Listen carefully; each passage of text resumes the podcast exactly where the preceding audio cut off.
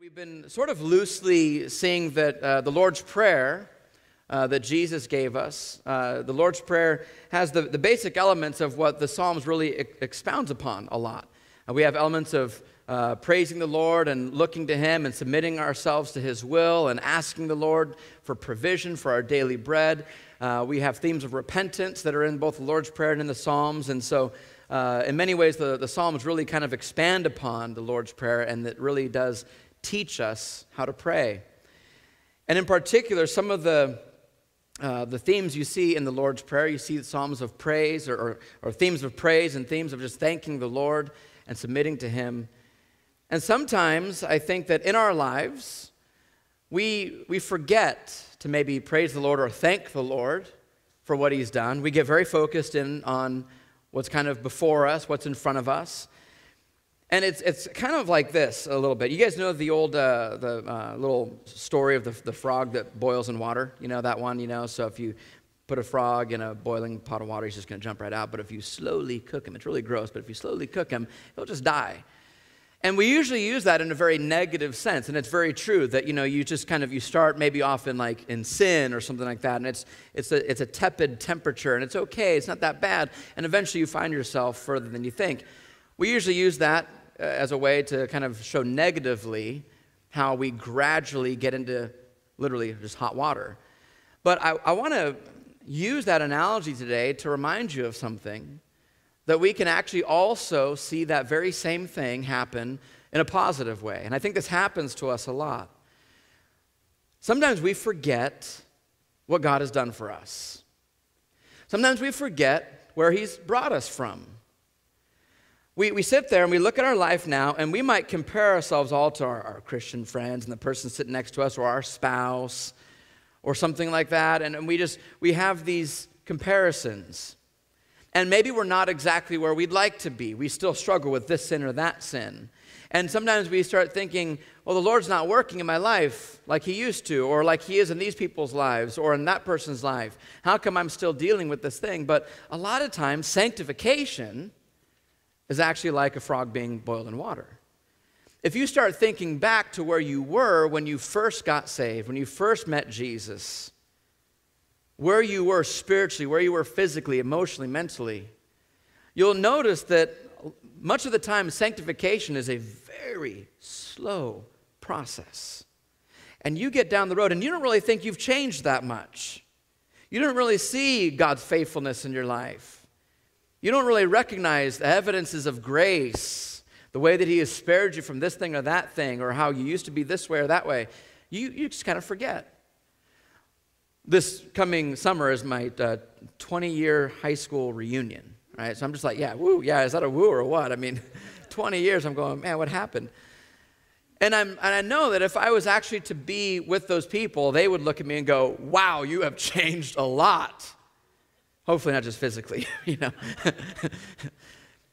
but when you, when you look back and you go back to that place, because I got saved when I was 18, none of my high school friends, at least when we went to high school together, knew me as a Christian. Some of them have become Christians since, and so we kind of know each other now. But, but for those who haven't seen me since high school, the, the, to, to them, I've gone from zero to 60. But to me, I've kind of gradually changed and grown throughout my life, and I get frustrated sometimes with where I'm currently at because I've forgotten what God has done. It's been so gradual for me that I just, I, I miss it sometimes. I just, I don't see it. This last couple weeks, I spent some time with some different guys. And uh, a couple of these guys, I asked them to share their story of how God has redeemed them uh, with another friend. And as they shared their story, later on, I was asked them, I said, What was that like? What was it like sharing that part of your story that was difficult to share? The Lord had redeemed uh, one guy and another guy as well on a different occasion. The Lord has redeemed you from that, and you might not have talked about that for a while. And when I was, uh, I was actually just texting him after, after we hung out, and, and he said, Yeah, it was, it was really weird. I, I forgot that I was like that. I forgot that I was like the person that I was describing to the guy. And then a couple weeks later, I was meeting with uh, another guy. I asked him to do the same thing.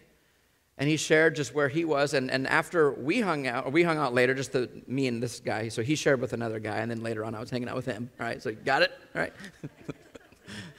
and uh, lots of different people that I. And so we were sitting there, and I said, "Hey, so what was that like to?" Well, we haven't talked about. Me and him have not talked about his story in a, in quite a while. And I was reminding him of certain things that I remember from when I first began uh, counseling with him three years ago, four years ago, whenever it was. And I was reminding him of things. I Remember when this happened, that happened, and you said this, and then he's like, I don't even hardly remember that anymore. And yet, in the same day, I can talk with this guy, and he can be so frustrated because he's not maybe changing the way he wants to. But then when we take a, just a, a little trip down memory lane, he remembers what the Lord has brought him from. Maybe he's not quite where he wants to be yet, but he can at least remember that he was much worse off than he remembers being. And sometimes this is what we need to do, not in a way to drudge up the past or to live in the past or anything like that, but as a way to call us to remember the goodness of God. Sometimes we can only really know and recall and appreciate the goodness of God if sometimes we remember the badness of our sin. And again, not in a way to bring things up or to live in the past, but as a means to praise the Lord and to have the joy that we just sung about, to have that new song that we can sing from our mouths. Sometimes we have to look at the old song of our old life. So today we're going to be doing uh, this different thing that we, we kind of do to some degree here and there. But we're going through Psalm 107. And Psalm 107, the psalmist says, His steadfast love endures. God's steadfast love endures. So let the redeemed of the Lord, that's you and I, let the redeemed of the Lord say so. From time to time, maybe during the music, we'll kind of break the music down a little bit and and I'll just ask you guys just to call out something, just a, a name of the Lord or a promise of God or something like that. And I'll, I might call it, I'll call it a say so. And that's where I get it from is Psalm 107. Let the redeemed of the Lord say so. Not just the guys on the stage, not just the pastor, not just the guy who's greeting, but let the redeemed of the Lord say so. And so we do that from time to time, and, and even as we have people come up to read the Psalms, and we, we do this because we want the redeemed of the Lord to say so and encourage the congregation. This is why also we meet in community groups in the middle of the week, so that you guys can say so to each other that God has redeemed you. So we're going to go through Psalm 107, and in Psalm 107, there's uh, different stories of four different types of people that have been redeemed. And I'm going to do a shorter sermon this morning because at the end of the sermon, we're going to have a say so we're going to let you guys speak. And so as we go through Psalm 107, I want you to be listening to the, the words that are describing these people. And I want you to think to yourself, which one of these four potentially reminds yourself of you, where God has brought you from. And as we close, we're going to just start playing some music. We're going to sing and respond to the Lord. But before we get into that, the, the final songs, the final time of responding to the Lord in communion and song, we're going to give you guys an opportunity to have a couple guys with microphones. You don't have to come up on stage. All right, you can stay right there. You probably have to stand, but it's all volunteer. I'm not going to volunteer you to do anything, right? So you just raise your hand and we're just going to hear from you what the Lord has done. Just a, a minute, 30 seconds, two minutes, whatever. We just want to hear from you, the redeemed of the Lord. We want to hear you say so today. So I'm going to read just the opening verses of Psalm 107, not the whole thing because it's long. Uh, I'm going to read just the opening verses of Psalm 107, then I'm going to pray, and then we're going to start going through Psalm 107 together. So, Psalm 107, verse 1, we're going to go just through verse 3 as we open. Oh, give thanks to the Lord, for he is good. His steadfast love endures forever. Let the redeemed of the Lord say so, whom he has redeemed from trouble and gathered in from the lands, from the east and from the west, from the north and from the south. Father, this is the work that you are about here on this earth. You redeem sinners, you save the lost, you bring light to those who are walking in darkness, you bring life to those who are walking through the shadow of the valley of death. And you gather us from all different places north, south, east, and west so many different types of people, so many different types of testimonies. Not a single one of us are the same. We might go through similar things, maybe by topic or by feeling, emotions. But each story, God, each one that you have saved is different, is unique. And you sent your son, Father, so that he could experience what it is like to be human, to have pain, to have suffering and sorrow. So we could have a high priest who is sympathetic with our weaknesses, with our pains, and with our sorrows. And it's through his obedience, through his life, through his death, that we've been purchased through his blood. We've been redeemed. We've been adopted. And so now, because we've been adopted, because we've been redeemed, Lord, today we want to say so. We want to declare your goodness. We want to praise you, Lord, for all that you've done. Thank you, Lord, for everything that you've done for us, God. And for some of us, we've forgotten. We haven't forgotten totally, but we need to be reminded of how far you've brought us. That we be patient with ourselves, been patient with the sanctification process. That we know that if we look back in our personal history with you, we'll be reminded that you are at work in us and you're still at work and you're going to keep at work in us. You've remembered your covenant like we saw last week and you've commanded your covenant. You're going to remain faithful. So we thank you, Lord. Help us this morning to say so. In Jesus' name, amen. Well, in these opening verses in Psalm 107, we see that it is the way that God saves each of us is really just incredible. It's just so dynamic, so diverse, so many different types of stories that each one of us have. Verse 3 gives us a little bit of hint of that, that the psalmist is trying to even cover. Remember how last week I mentioned how the, the psalm from last week was in alphabetical order to, as kind of a, a picture to say that God is uh, complete from A to Z. Well, here he uses another type of uh, kind of analogy. He says that God saves from north, south, east, and west. He's saying that God's salvation is expansive, that no one is out of his reach. Doesn't matter where you live, what time frame you lived in, what religion you practiced before you were saved, what ethnicity you are, what social economic status you are, from north, south, east, and west, he's going to gather people in from all four corners of the earth. This is what he does, and he's good at it. He's perfect at it. And so we see the psalmist is wanting us to be reminded that God is this God who is able to save anyone he pleases. No one is hidden from his sight. No matter how deep you have gone in your life, his grace goes deeper. So, from north, south, east, and west, God redeems people. He redeems people. And just a, a, side thought that just kind of, just so you know, when I preach, like eight different thoughts come in my mind, like at any given second, and I just have to stay really disciplined to keep going, I'm going to divert for a second here. This, this reminded me. Do you realize that here in America, we, are a very, you know, we're a very Christianized nation historically, but you realize that this whole gospel spreading started in the Middle East 2,000 years ago. So we're actually the corner of the earth that the gospel has reached to. You understand that, right? Like, like we're not where it started. So the gospel began in Jerusalem and it went out, and now we're the four corners of the earth. So this is already showing to be true that God redeems people from north, south, east, and west. We're in the west. And so, over 2,000 years, this gospel has expanded and saved people on this new continent. It's not new to us anymore. But that just shows that God is at work in this world. This used to be an unreached place, and now it's been reached. And ironically, now the Middle East is very unreached. So now it's our turn to go back there and to the people who are unreached in the East. So, everyone whom God, sorry about that, sorry, that's you don't know how many of those thoughts come into my mind in 45 minutes. It's crazy. So one got away from me today. I love you guys. Everyone uh, whom God has redeemed was in some kind of a trouble, some kind of calamity, some kind of problem, some kind of lostness, some kind of darkness.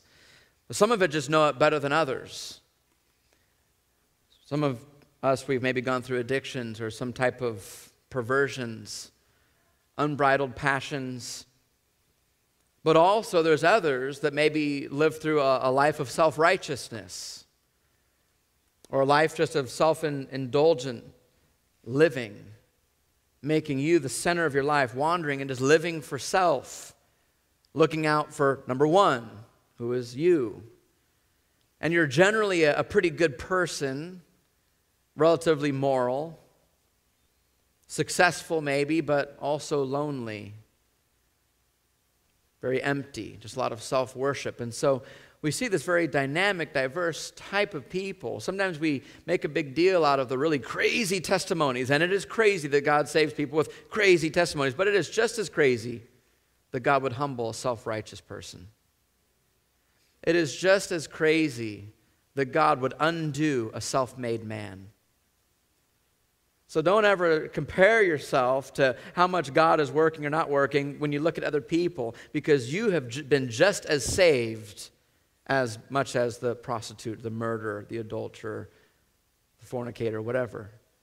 And the truth of the matter is that all of us have some element of those types of sins in our life. Some type of uh, sexual lust or greed, anger in our heart. So before we start thinking that we're better than some of the other people who get saved, we're not. But God saves people from north, south, east, and west, from self righteous to totally self indulgent. Nothing can get past him. If he desires to save, he's going to save. Now, here in Psalm 107, I mentioned there's four different types of people that God has redeemed. And each one of these sections that we're going to see starts with the word some. Some people. Some are like this, some are like that. So you'll see in verse 4, verse 10, verse 17, and verse 23, it starts with some. So he's going to start describing the different types of people that live on this earth. And then those sections are going to go to this phrase. It says, But then they cried to the Lord. Some people are like this and like this, but then they cried out to the Lord. You see that in verse 6, verse 13, verse 19, and verse 28. Some people are like this, and that's bad. This is bad news. But then this happens. So, as we go through this, I want you to think to yourself, as we go through these four, has God done this in my life? Has He done this in my life? Do you know what God has done for you? Is that real for you? And if so, maybe at the end of service, you ought to say so. So, the first one we're going to look at in verse 4. This person is wandering aimlessly and empty. It says in verse 4 Some wandered in desert wastes finding no way to a city to dwell in. Hungry and thirsty, their soul fainted within them. So the person described here is one that's been wandering through life. They've found nowhere to settle.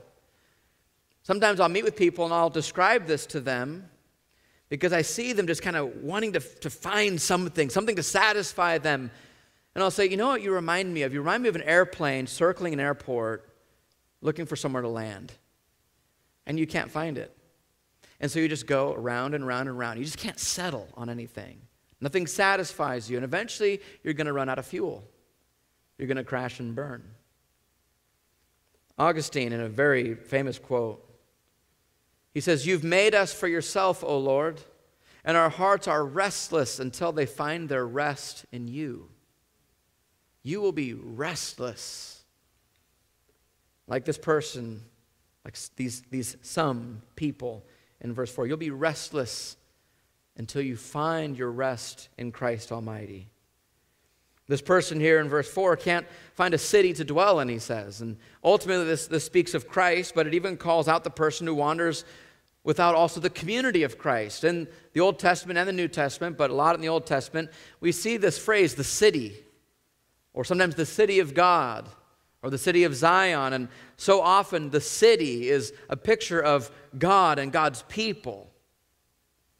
And so these people are just wandering. They're not wanting to commit to God and the city, not wanting to rest in the city. Because back then, it's a little different these days, but back then, the city was the, the center of even religious activity. The city is where you would go. That's where provision was. That's where you could have markets. That's where you could have jobs. And that's also where, in, back in uh, the New Testament days, that's where the center of, of churches were. That's where the synagogue was.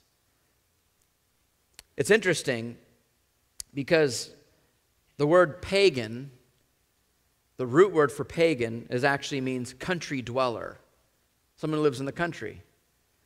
Because people who wanted to live out in the country, they wanted to be away from community, they wanted to be away from the city. They wanted to be away from religious activity, so they would stay away. The, the root phrase, part of it, is the word civilian, because these people wanted to be about civilian life. They didn't want to be in the battle.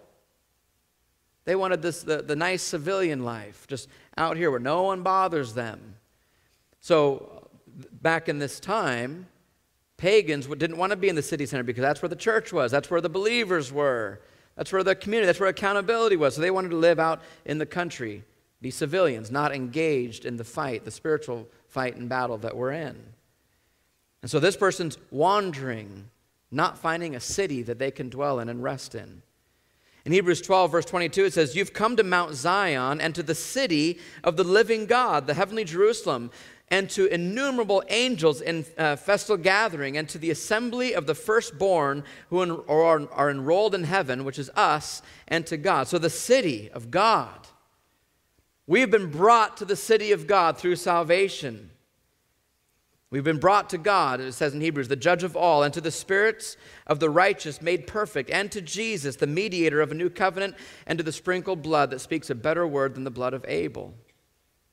So some people are like these people in verse 4 that don't find a city to dwell in. They just want to stay distant, stay apart. They wander the desert. They don't find their way to the community of God. They're hungry, they're thirsty. They'll run out of fuel eventually. They're restless, and eventually their soul faints. You can go a while unconnected to God and unconnected to His people, but eventually it catches up to you.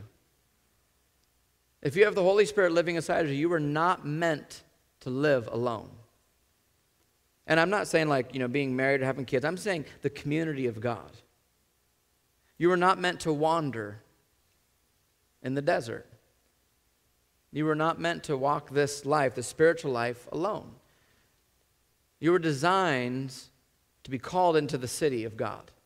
And Hebrews says we've been called in that city where the saints assemble.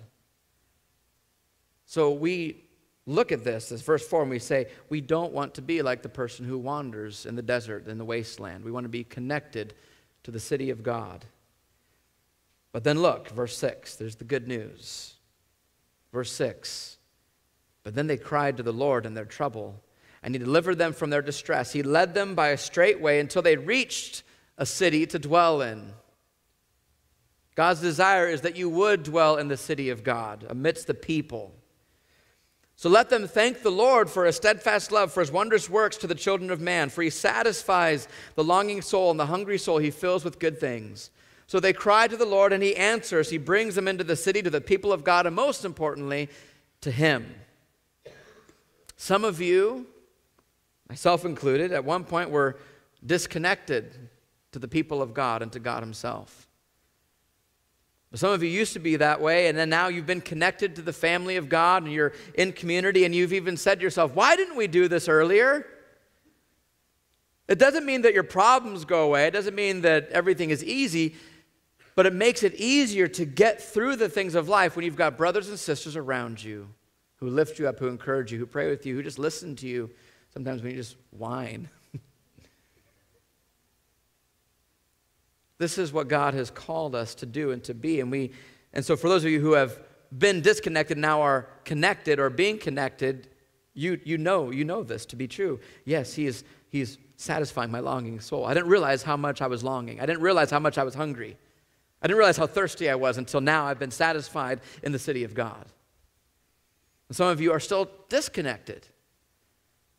And it just seems like something's just not quite clicking in your life. And you know maybe that it's time to get a little more connected to God and to his people.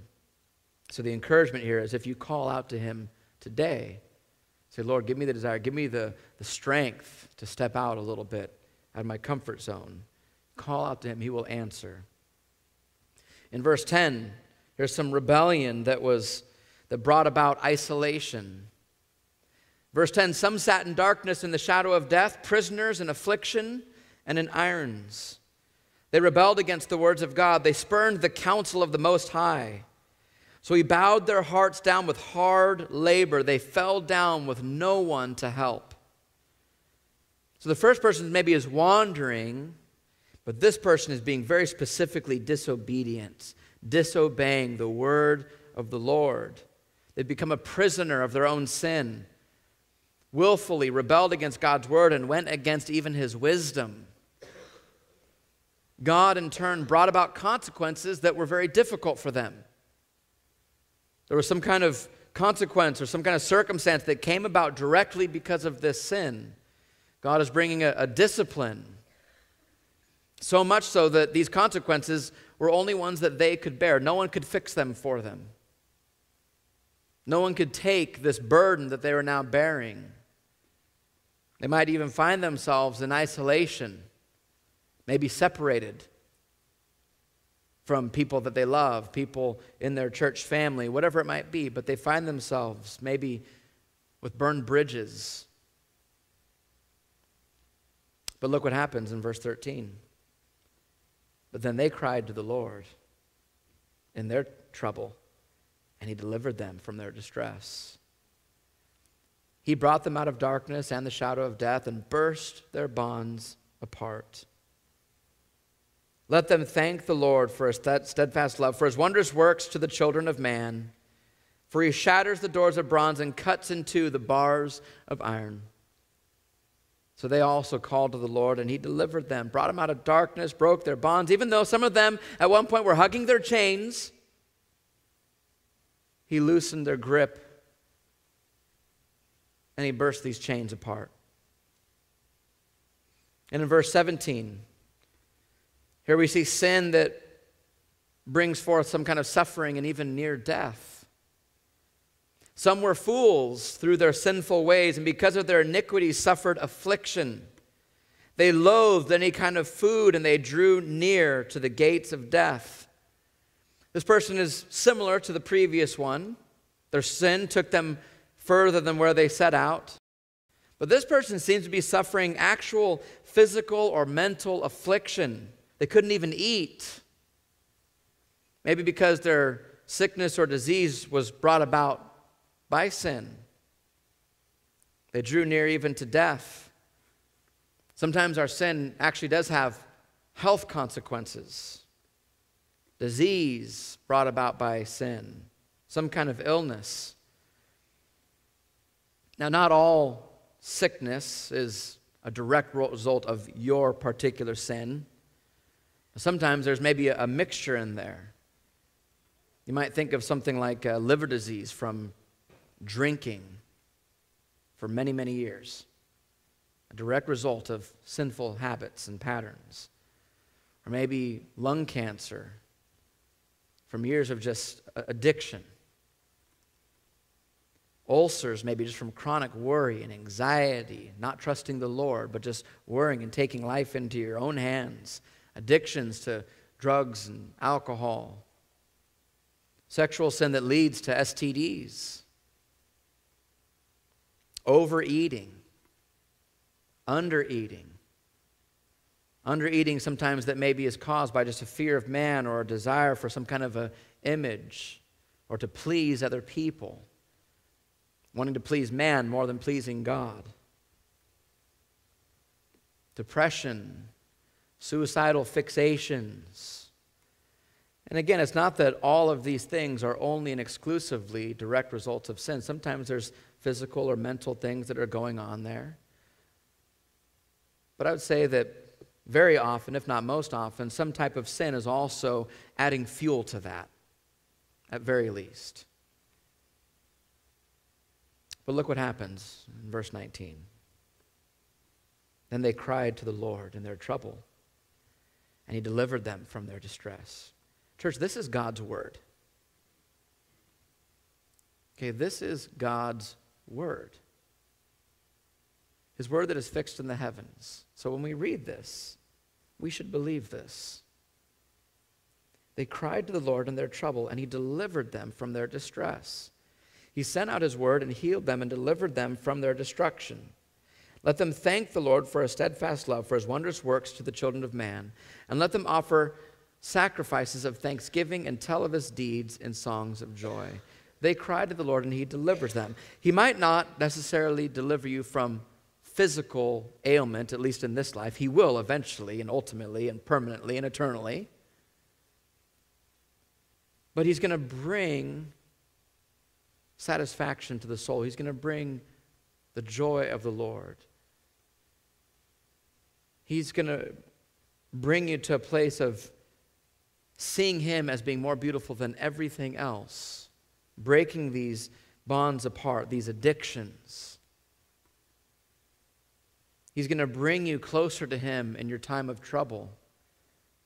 Somehow, and we don't know how sometimes, but somehow, as we are going to be singing later on during this morning, that He will make all things work together for good. With just a word, their souls are healed and saved from destruction. And in verse 23, it says, Some went down to the sea in ships, doing business on the great waters. They saw the deeds of the Lord, his wondrous works in the deep. For he commanded and raised the stormy wind, which lifted up the waves of the sea. They mounted up to heaven. They went down to the depths. Their courage melted away in their evil plight. They reeled and staggered like drunken men and were at their wits' end.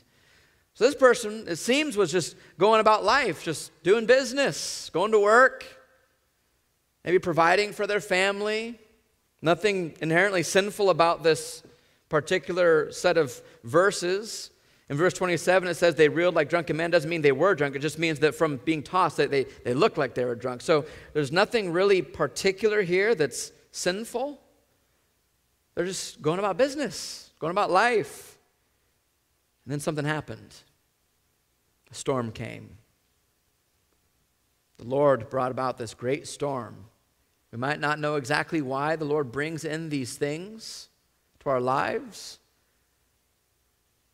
death or cancer or financial instability, broken relationships. We don't know why the Lord might bring these things into our lives. But for some, everything or most things are all of a sudden just seemingly gone in life, including our, our joy or maybe our purpose. And these things were out of their control here in, in this section of verses, and sometimes that's what happens. Sometimes there's things completely out of control. It wasn't some kind of addiction that led to this calamity. It wasn't your foolishness and sin that led to this. Something's just completely out of your control, and there's nothing that you can do about it. And it wasn't necessarily because of sin or anything. But we do see in verse 27, though, that it's possible that they were going about life in their own strength.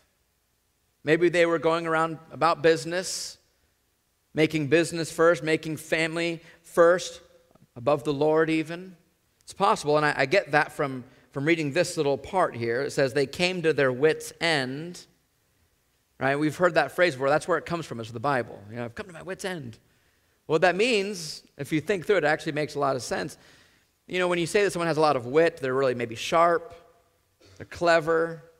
Well, when you've come to the end of yourself, your own cleverness, your own smarts, your own wit, your own self strength, when you come to the end of yourself, that's when you just give up. When you've come to the end of your own self strength and your own intelligence, your own wisdom, your own way of doing things, all of a sudden you don't know what to do. So here's this person going on about business. They know how to sail, they know how to do business, but all of a sudden something comes in and their strength, their self strength, now they're just staggering like, like drunken men. They can't even stand up straight. Their self strength is gone, depleted. Their self reliance is out the door. Something came on and just shook them to the core, and they were at their wits' end, their intelligence end, their wisdom's end, their knowledge's end. They just they had nothing left. They were done. But look what happened. In verse 28. Then they cried to the Lord in their trouble, and he delivered them from their distress. He made the storm be still and the waves of the sea were hushed. Then they were glad that the waters were quiet, and he brought them to their desired haven, into a safe harbor. Let them thank the Lord for his steadfast love, for his wondrous works to the children of man.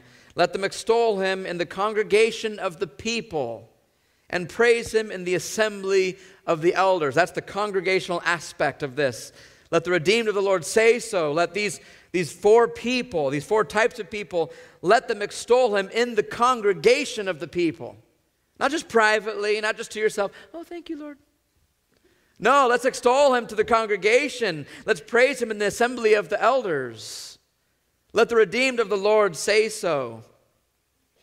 And so, this final word from the psalmist in verse 33 and through the end, he says this He turns rivers into a desert. So, a very fertile, lush place, he, he can dry that up in a heartbeat. Springs of water into thirsty ground, a fruitful land into a salty waste because of the evil of its inhabitants.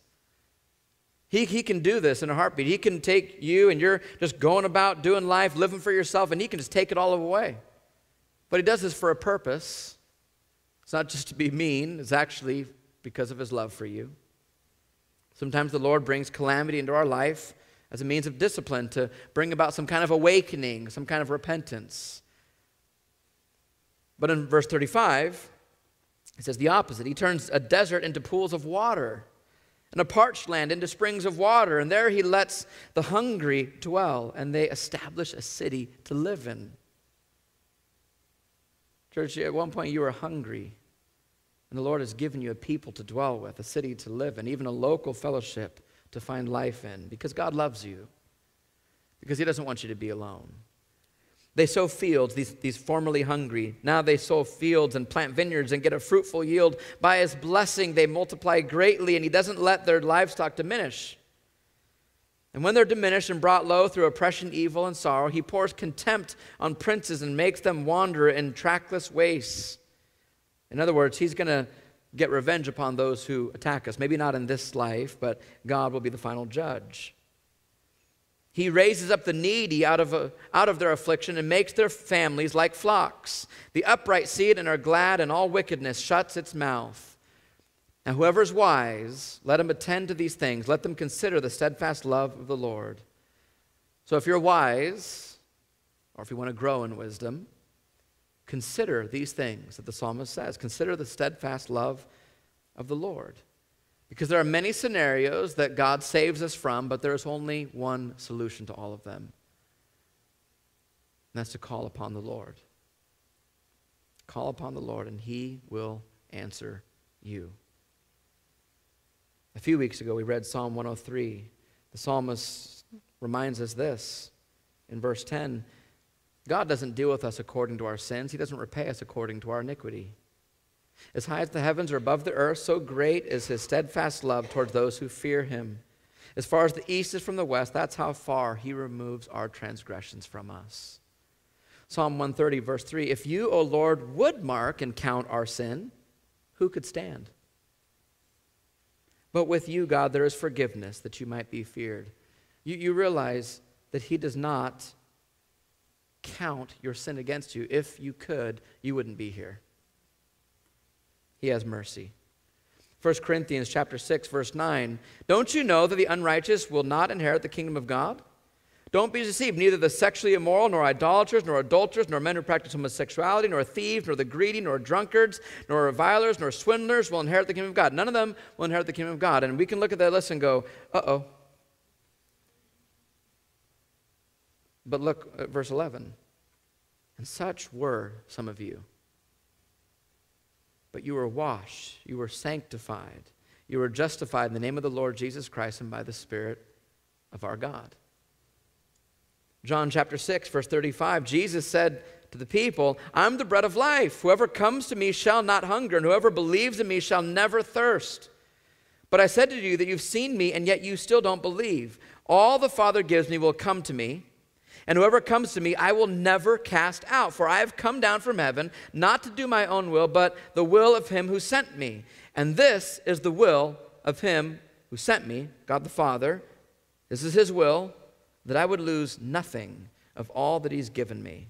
No one's going to slip through my fingers, but instead I'm going to raise them up on the last day. That's the will of my Father, that everyone who looks on the Son and believes in Him should have eternal life, and I will raise him up on the last day. Isaiah 41:10 Fear not for I'm with you be not dismayed for I'm your God I'm going to strengthen you I'll help you I'll uphold you with my righteous right hand this is God's promise that He swore to Himself. Psalm 91, verse 14. Because He holds fast to me in love, God says, because you love me, God says, I will deliver him. I'll protect him because he knows my name. When he calls to me, I will answer him. I'll be with him in trouble. I'll rescue him and I will honor him. With long life, I'll satisfy him and show him my salvation. 2 Corinthians chapter 1 verse 19 for the son of God Jesus Christ whom we proclaimed among you Paul says speaking to Silvanus and Timothy he was not yes and no changing his mind but in him it is always yes. In Christ it's always yes. The answer to the promise is always yes. God will you still do this? Yes. God are you sure you can do that? Yes. The answer is always yes in Christ. That is why Paul says it's through him that we utter our amen to the God of our glory. We utter amen because it's through him that we get the yes. So we utter our amen to God for his glory, and it is God who establishes us with you in Christ, and God has anointed us. Church, I want you to realize this. You have been anointed by God Almighty. Anointing is not for special people in the church. Look what this verse says. It is God who establishes us with you in Christ and has anointed us. We've all been anointed because we are saved. We've been anointed by son, with sonship and daughtership because of Christ, who also has put his seal upon us and given us his spirit in our hearts as a guarantee. The Holy Spirit is inside of you as your guarantee. There's no gift receipt when he purchased you. He's not going to take you back, back to the store, back to the shadow of death and say, I don't want this. Yes and no, I don't want this anymore. No, it's yes, always because of Christ. Now, I want you to look before we have our say so here. There's a command in all four of these verse 8, 15, 21, and 31. Let them thank the Lord for a steadfast love, for his wondrous works to the children of man. He satisfies the longing soul. And the hungry soul he fills with good things. Verse 15, let them thank the Lord for his steadfast love, for his wondrous works to the children of man, for he shatters the doors of bronze and cuts in two the bars of iron. Verse 21, let them thank the Lord for his steadfast love, for his wondrous works to the children of man, and let them offer sacrifices of thanksgiving. You know why? Here's another one of those weird thoughts that just entered my mind. You guys get two today. Do you know why it's called a sac- sacrifice of thanksgiving? Uh, I mean, it's not that hard to say thank you, right? What's, this, what's the sacrifice there for? When you say thank you, you're saying that you owe someone something. It's a humbling thing because whatever they're giving you, you can't get unless they give it to you. You're at their mercy. You say thank you for something, it's because someone just gave you a gift. So the sacrifice is this humility to say, You didn't have to give me that. And I just want to thank you.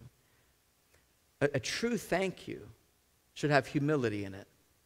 And that's a sacrifice because now we have to put our own self aside and humble ourselves before someone to say, Thank you. You didn't have to do that. You did not have to do that. So let us offer sacrifices of thanksgiving and tell of his deeds and songs of joy. Verse 31 Let them thank the Lord for his steadfast love, for his wondrous works to the children of man. And here's what we're going to do now let them extol him in the congregation of the people and praise him in the assembly of the elders. So let's do this now. Uh, I, I, want the, the band actually to come up uh, as we just go into this time, as we just respond to the Lord in this time of worship. And as we go through just this hearing from us, from the church, from the people, from the assembly of the saints, I just want this to be a time of worship for us. That as you hear someone else just share 30 seconds, a minute, two minutes, of what God has done, thank the Lord for what He has done in their life, and thank the Lord for what He's done in your life. Let's thank the Lord this morning for His steadfast love, for His wondrous works that He's shown to the children of man. We want to do this together, extolling Him in the congregation of God's people. And circling back to verse 1 through 3, the beginning of this psalm. Give thanks to the Lord, for he's good, for his steadfast love endures forever. Let the redeemed of the Lord say so, whom, has, whom he has redeemed from trouble and gathered in from the lands, from the east, and from the west, from the north, and from the south. I have a couple guys that have uh, the wireless mics. They're just going to start going around the room. So if you guys just want to raise your hand, They're going to come up to you. They're just going to share, or you're going to share with them what the Lord has done. And I just want you to encourage your church family this morning. Who's the first victim? Raise your hand nice and high, too. Hi, everyone. Uh, my name is Bill Zymet, and I've been coming here now for about two years uh, with my niece and her husband. And uh, in December of 2013, uh, in the midst of the holiday season, my wife fell ill with cancer, and within five days she was gone. And it put a darkness over me. Uh, we were married for almost 34 years when this happened, and uh, I ended up uh, putting everything I had uh, up for sale.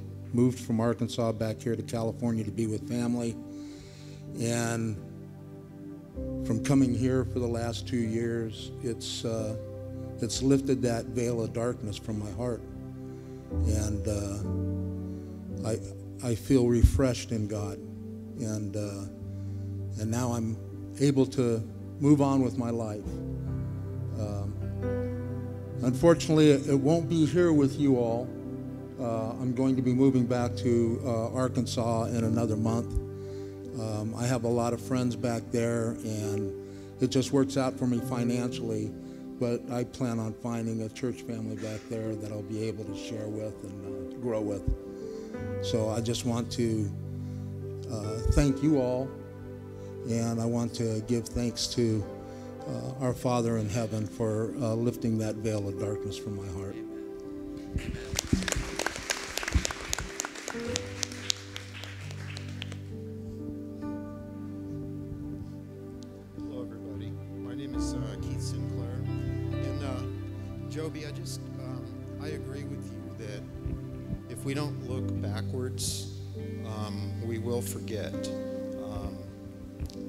doesn't diminish God's glory, but what it does is it um, it prevents it from shining a light on His glory when we we forget where we came from. So I was um, the self absorbed, self righteous uh, person that you spoke of. Um, and I think, Joby, you know this. When I first started going to the, to the movement, I avoided people. I intentionally did not want to talk to anybody. Um, if someone came up to talk to me for any reason at all, I quickly dismissed them. Okay? I was detached from God. I was detached from my church. And so when I look back at that now, I pondered that this morning as you were going through the sermon. And so I look and I can see God's glory in the change in myself. Um, now I find myself um, no longer detached from God or from people. Okay, I'm not detached from my church. Um, as I go through my day, um, I find myself continually connected with God and with people. So no matter what happens, whether it's good, bad, I find myself in sin, or I see someone at the grocery store, maybe a young mother who's having trouble with her child. I find God coming to me um, in all of those situations, and it causes uh, me to break out in silent prayer or just thank God or ask for forgiveness. And that's my default thought pretty much all day as I as I go through.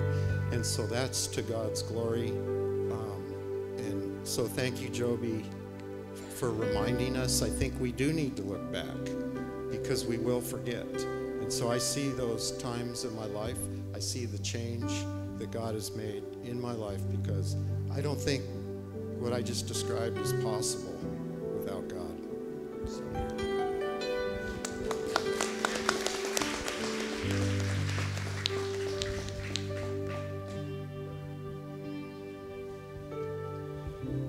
So when you look at sin and being broken down, um,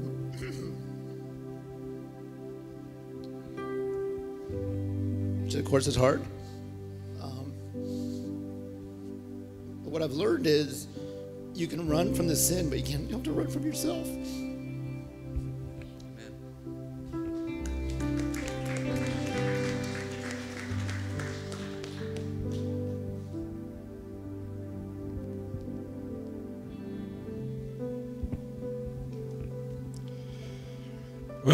Most of you know me, and uh, I've been all four of these people that we've talked about today in my life. I've, I've gone through storms, I've uh, wandered through the desert, I've been self righteous, I've been, you know, bitter, cynical. But the one that stands out the most is rebellion. I've, I've been a child of God since I was 12 years old, but yet I've lived my life in constant rebellion and, and followed my own sin rather than following Jesus. But since the inception of Life Mission Church, when I came here, I found a city, and I wasn't wandering anymore, and I wasn't rebellious anymore. I gave in because I knew I belonged to God. I didn't belong to myself anymore. And this church has changed my life. It's it's taken that rebellion and humbled it. It's made me into a servant, into just realizing that I belong to God and without him I'm nothing. And I praise him and thank him for that.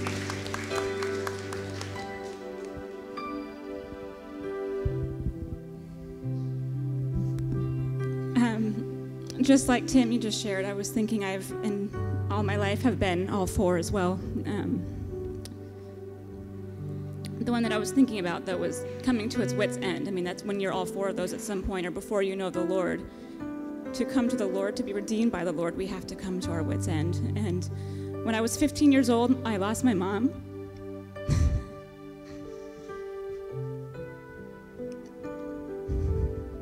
I'm so sad you're leaving. I want to hang out with you before you go. Um, I was laying on my bed and I thought, I will never laugh again. Um, I might fall over. Hold on. um, I know I am. I'm sorry. Um, but the Lord, I know it's the Lord now. He led me to His Word, and I opened in the middle. I know. I know I'm shaking. I don't know. And I read, um, He will turn your mourning into dancing. And I never, I didn't know anything about the Bible. I didn't know what the difference was from Genesis to Revelation, but I knew that I believed that was true, and I know now that was the Holy Spirit. Um, and that was the beginning of Him redeeming me um, so that I can stand up here now and say, Let the redeemed of the Lord say so. Um, you gotta hold this for me, this is weird. Um, but I also want to thank um, my dad, who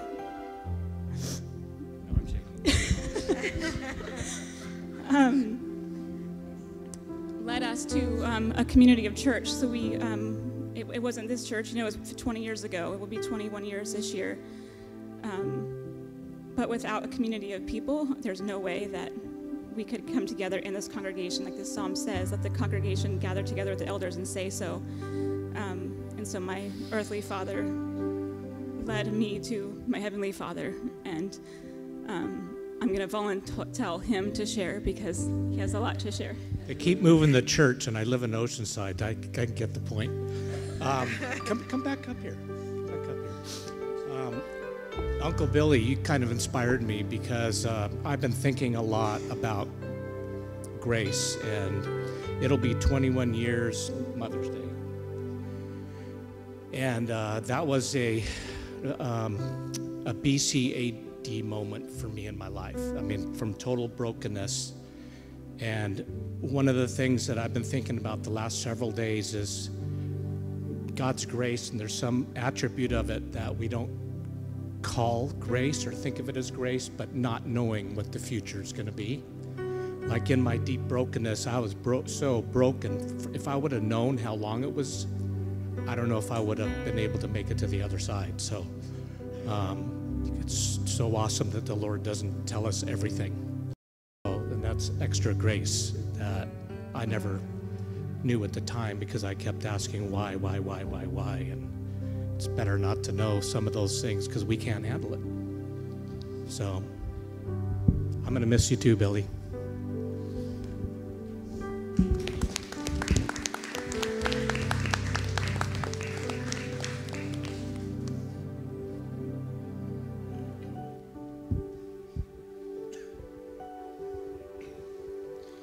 A, uh, a young man, I had the, uh, the worst combination of uh, haughtiness and ignorance, and would use my voice in the worst way to mock God and to mock God, uh, who, who God sent to me um, to give me truth.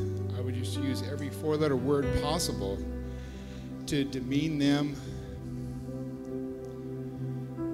and try to shame them to go away down hard and just just leave me alone. And now he has changed me to uh, to such an extent that one of the greatest joys I have is when we sing great truths about God I use the same voice, this redeemed voice,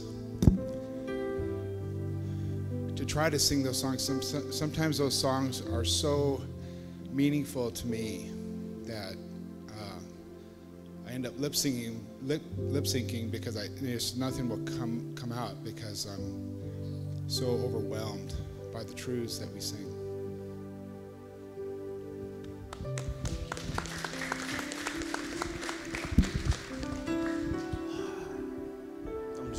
Try to get started.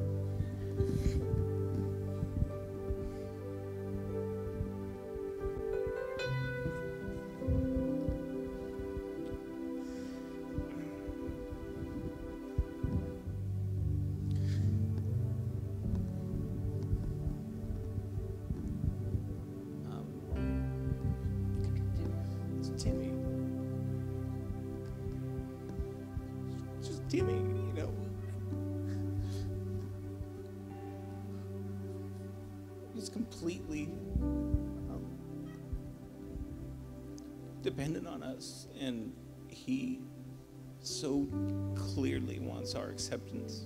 And um, he doesn't. He doesn't. When he came here, he didn't understand that we're not going to give him back.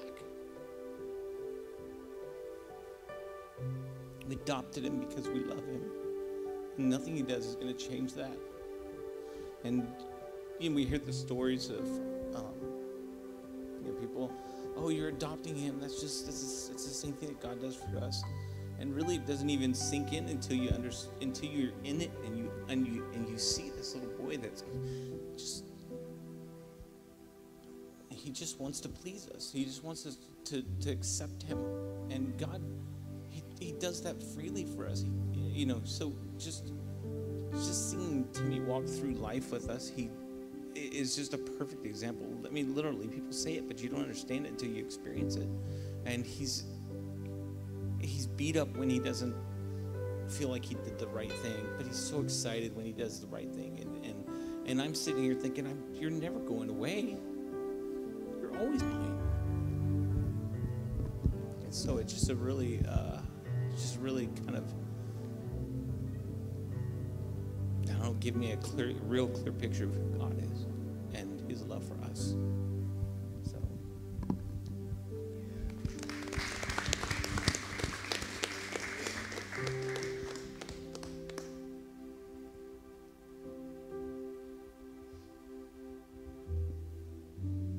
We have one more. We have a church now. Church. there we go.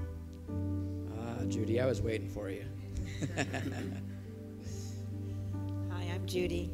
Um, recently, my husband and I have been going through some storms, bad storms.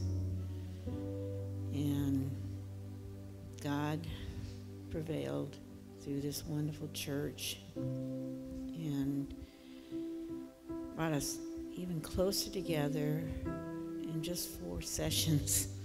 That's how wonderful God is. And without God, I have nothing. And this church has been wonderful. Um, I've gone to many different churches, but this is the most at home church I've ever felt. And um, I praise God for leading me here. And in my past,